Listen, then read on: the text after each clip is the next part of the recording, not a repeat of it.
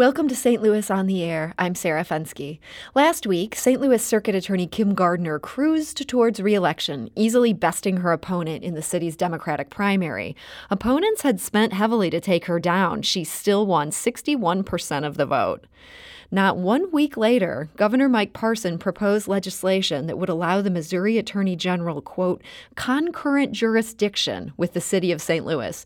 Basically, it would allow the Republican to step in and take over the prosecution of certain high level felonies in St. Louis City. These are cases handled everywhere else in the state by local prosecutors. And joining me to talk about that plan is St. Louis Circuit Attorney Kim Gardner. Kim, welcome to the show. Thank you for having me. So, barely a week ago, you were celebrating victory. Did you think you'd at least get a chance to catch your breath before something like this proposal from the governor? Well, I mean, it's been happening day one since I've taken office, and the continued attacks and misinformation has been led by the Attorney General Eric Schmitt, who's never been elected. And before the election, um, we know that the governor has a personal interest at, to attack on an individual case that we're dealing with. So I, I did not think that this will go on after I won overwhelmingly, and the people of the city of St. Louis has doubled down on um, the the want and the need for reforming a criminal justice system that is not only broken, it needs to be dismantled and rebuilt for justice. So. No, I didn't think this would take place as it has, but it, nothing surprises me anymore. Now, you mentioned the governor um, had an individual case where he had an interest in the outcome. Is that referring to the McCloskeys? Yes, we all know what we're talking about. He's made statements that he's talking about an individual case, and even the Attorney General from President Trump as well as Senator Josh Hawley to Attorney General Eric Schmitt, who has has basically um, decided to inject themselves into the personal discretion of a prosecutor to actually investigate cr- any criminal activity in their jurisdiction. So, you know, that is the conversation that they started and it's actually a dangerous proposition we're going into in the state of Missouri when you have these individuals, the powerful few, who want to inject themselves into the prosecutorial discretion. So, this concurrent jurisdiction, I was talking yesterday to our criminal justice correspondent, Rachel Lippmann, and she says the way she reads this law, it would allow the state attorney general um, to just kind of hop in on any case um, in certain types of cases, things like homicides, high level felonies, that he could just choose which ones he wanted to take and could just just jump in there and take them over. It seems like beyond the problems with them stepping in on your jurisdiction, this could be a pretty chaotic process. Has anybody talked to you about how they see this actually working in a way that would be efficient? Well, I mean, once again, the Attorney General has been on the record for um, putting out misinformation. It started with the COVID 19 pandemic, this dangerous virus we're all dealing with, and how we, um, like other jurisdictions, decided to work to reduce jail term to actually protect the community by looking at how we can reduce pretrial individuals who have not um, been found guilty and they're low level nonviolent individuals to release them safely when they weren't a public safety threat. So that was one issue. Then it went from the looters and rioters that we let everybody out when he knows um, that that was found to be a lie and misinformation put out there and simply was not true because we don't release anyone and that's the police job when they don't bring certain charges within a certain period of time under Missouri law.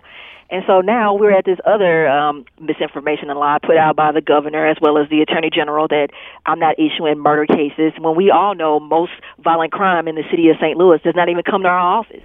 I mean, we have statistics where over 62% of rapes were never even brought to our office. Hmm. So when we put out misinformation and we have a political pandering um, method of doing our jobs, which, to be honest with you, is really to distract from the failed and flawed approaches of addressing the COVID 19 pandemic that we're dealing with, it's the trend of let's misdirect and cause fear and divisiveness when we know the real issue is, is to address issues with the criminal justice system is to one look at what are the reasons why most most of these violent crimes have been unsolved for decades, even before I took office? One, lack of trust with the law enforcement and, and, and, and talking with law enforcement and the criminal justice system is one reason, and lack of witness and victim participation. And so, how do we address that? We don't address it by this divide that we're putting out fear and misinformation. And actually, what they're sending a message is that some people think the system only works for certain people. Mm-hmm. So, as you referred to there, the governor has um, tried to make this point that not enough people are being charged with murder. Um, St. Louis has had 162, I believe, uh, killings so far this year. The governor has said that only 33 people have been charged in that. What you're saying here is uh, the police are not bringing those cases to you. Have there been any cases this year where there's been a, a murder in St. Louis? The police have brought case uh, brought a case to you, and you've said this case is not ready for prime time. I'm, I'm sending this back. I mean, what what we want to talk about and what I want to focus on. There's many reasons why a case, and one of the reasons that cases are not brought is lack of evidence. Mm-hmm. They're still under investigation. There's no time limit in investigating a murder. Actually, there's no statute of limitations in murder. Right. So for someone to put this artificial, this case has to be solved in a certain period of time, that's simply not the truth, and that is not how things work when people are looking at complex cases of homicides. They they take a period of time because one, witness, witnesses and victims are afraid to come forward, or they have to kind of do follow up and, and working the scene. That takes time, and so for some reason, to one, they're really talking about how we can look at how the police department need to strengthen up their investigation capacity so they can clear a lot of these unsolved homicides. But one of the issues is people are afraid to come forward or actually there is no witness at that time. And so mm-hmm. that's where working together is crucial. Not this divisive racial animus rhetoric that is put out by the governor as well as the attorney general to to cause fear and divide. And what is is sad is that the governor never cared about the people of the city of St. Louis or the attorney general because we have things that they can be doing, and that's like bringing resources for the COVID 19 pandemic to address this deadly virus, and people are dying. You know, we talk about the murders. Well, let's talk about since March 2020, we had over 174 COVID 19 related deaths, but th- the same attention is not directed to, uh, to that. So we have to do our jobs. And what I'm saying, not every case is ready in 90 days. If we had this like time period that we have every case is ready, we we have to look at evidence. We have to we have to look at who, who we have to make this case, and that is done between the prosecutor's office and working with the police department, which we work well together with. And we have to stop this false narrative that somehow someone who's never been in the city of St. Louis has this the key to solving these cases, which really it's actually showing the the the, the lack of actual um, ability to understand the process. And mm-hmm. what we're talking about is prosecutorial discretion. And sometimes some things don't need to be charged because one, we don't have the evidence, and actually wrongful convictions is just as dangerous as actually solving these cases. And until we as a as a group understand that we have someone right now that our conviction integrity unit has overwhelming evidence of their innocence, but the attorney general is fighting that. This is so, Lamar Johnson. This is Lamar Johnson. So if he cares about doing the right thing, let's stay in his lane and actually um, look at when a prosecutor is saying this person should be let go mm-hmm. because we've done our job. Then why are you fighting? It's about justice it's not just certain individuals that they decide to use as a political pandering move to direct from their failed leadership on every level of government. And that's what we need to focus on. Do you think if the governor and the state legislature sincerely cared about trying to help help you in your job as prosecutor of St. Louis and cared about trying to address that murder rate in St. Louis, do you think there are things that they could be doing legislation wise that would help you? Yes, there's a lot. Let's start with when there, when I was a state legislator, and I begged my colleagues, and I begged the attorney general, who was a senator, as well as Governor Parson, who was a senator, were they good at the gun laws and made us an open carry, permitless, stand your ground state. So if they think that this violent crime has nothing to do with bad policy, let's look at that. Where they fail to expand access to health care. And let's see if they're going to prevent when we the, the people of the state of Missouri overwhelmingly wanted Medicaid expansion. So hopefully that we have individuals who are against access to health care won't stop that. We also have to look at if we really want to fund um, the root causes of what drives individuals to the criminal justice system, let's talk about funding education appropriately because we do have a lot of broken systems that we're dealing with, and let's address the wage disparities and poverty, which has been an issue for decades in the city of St. Louis. And that's what we have to deal with. If they want to really address violent crime in the city of St. Louis, then let's give people the root, the, the address the root causes what drives individuals to the criminal justice system. But we do nothing. We say nothing. We're talking to St. Louis Circuit Attorney Kim Gardner. And Kim, we heard from a number of our listeners who had questions for you. I, am sure you know everywhere you go, people have a lot of strong opinions about what you're doing. And one of the things that, that frankly, I hear more than anything else is people talk about how there has been a lot of turnover in your office. And Tom asked on Twitter, why has the number of prosecutors dropped so dramatically? And isn't that a sign of mismanagement? I'd love for you to address that because that does seem to be this thing that, that comes up a lot when people are talking about your office. Well, first of all, let's say this. When you're changing a whole system and you have a whole philosophy change in terms of a reform minded prosecutor really doing the hard work, getting to the root cause of what drives individuals to the criminal justice system, then you're going to have individuals who do not believe in that philosophy or vision. And they have the ability in cases to, to, to sign on to that vision or decide to go somewhere else. And there's many reasons why people left. And you can look at other administrations before me that had similar turnover. And one of the reasons why we have turnover in our office is that we are competing with other offices in terms of salary. Mm-hmm. We try more cases than any jurisdiction around the state of Missouri, and we try more violent cases. So one year with the city of St. Louis is like 10 years anywhere else. Even St. Louis County, we try more cases than them. So when you can you can't compete, and that's why we put ourselves in the Prop P funding to increase our salary up to fifty thousand dollars, which the starting salary was forty thousand dollars, and that's the first time in over thirty years our office had across the board raises. Hmm. That's how you retain attorneys. But our attorneys are marketable and they go other places, and that's the turnover that other offices, if you look at around the country as well as in the state of Missouri, turnover is an issue for everybody. Second of all, when you have the scrutiny and the misinformation by the powerful few who want to characterize our work as we're not doing our job, that also makes it difficult to retain individuals because one of the things that people don't understand when you're criticizing the work of these hardworking men and women on the police department as well as the prosecutor's office, you're criticizing those line attorneys that take less money with six figure debt who want to do their job, want to be here, but then you have the powerful few saying that they're not doing enough. And so enough is enough. It's, uh, we always talk about who left. Let's talk about who stayed. And I find it disrespectful that everybody wants me to focus on who left. Well, I'm going to say I appreciate the people who stayed. I appreciate their work, and they're working under difficult conditions that has been put out there by the powerful few who want to misguide and misdirect and always talk about we we're not doing something. But it's funny that none of this, these tactics and none of these this scrutiny for the last circuit attorneys who had this office, George Peach or Jennifer Joyce or anyone else, Dee Joyce Hayes, no one talked about their turnover and said that they can't run an office because people left.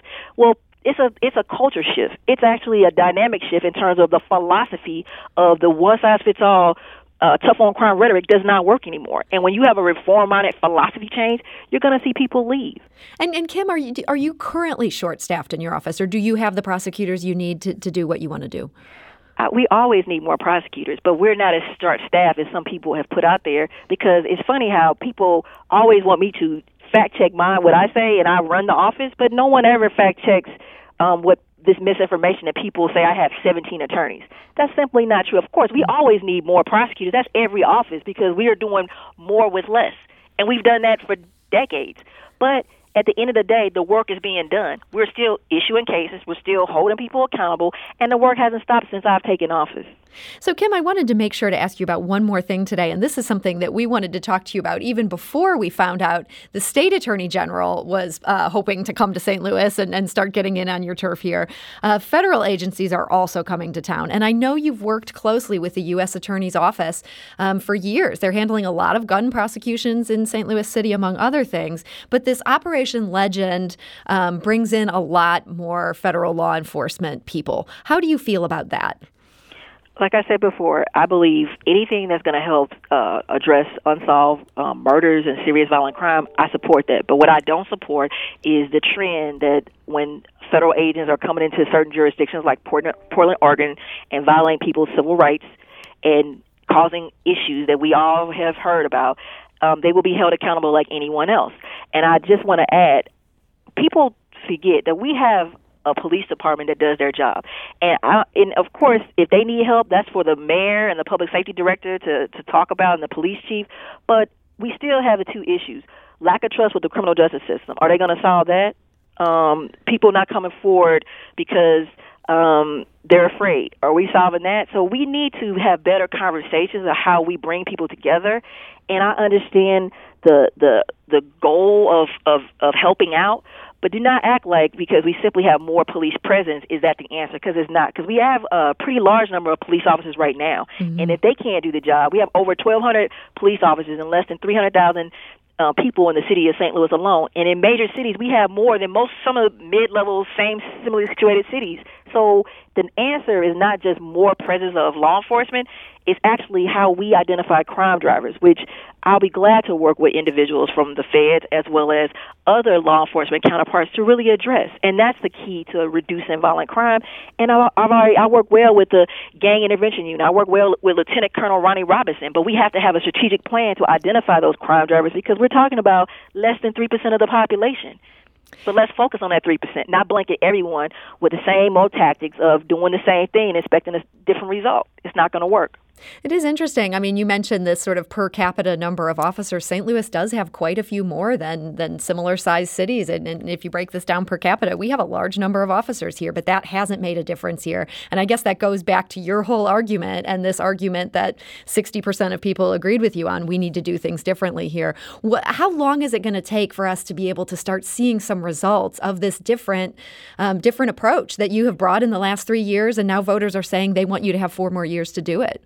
Well, I think that we are seeing um, we're seeing results. It just takes time because we didn't get here overnight. We didn't get here in four years. We're not gonna. We we didn't get here in eight years.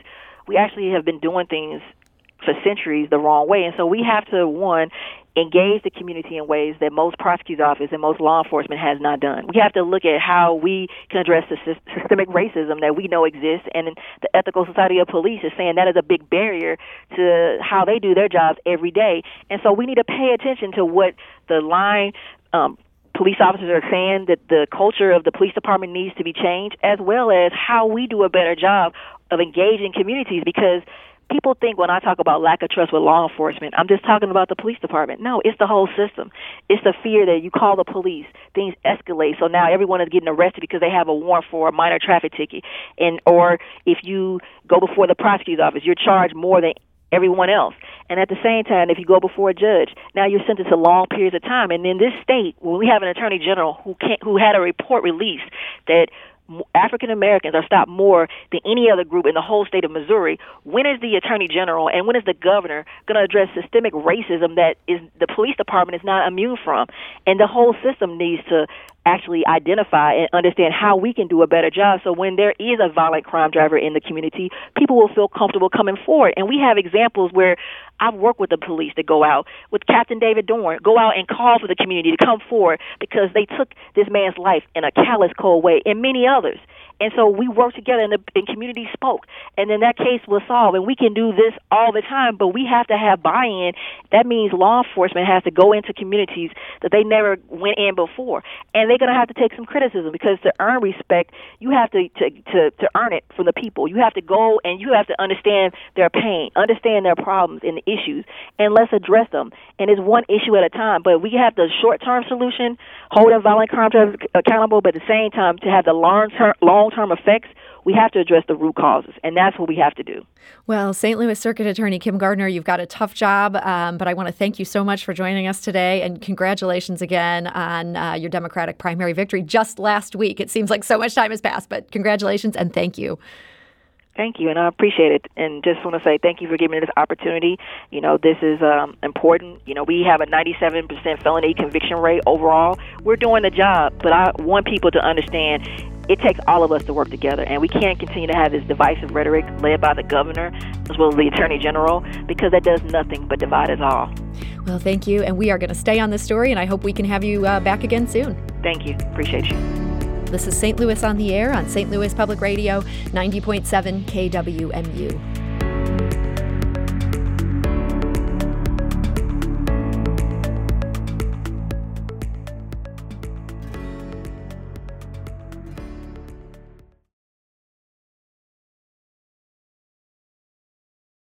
Support comes from the Missouri Forest Products Association, providing more than 41,000 jobs in the production of wood pallets, railroad ties, white oak barrels, hardwood floors, and more. Details at choosewood.com.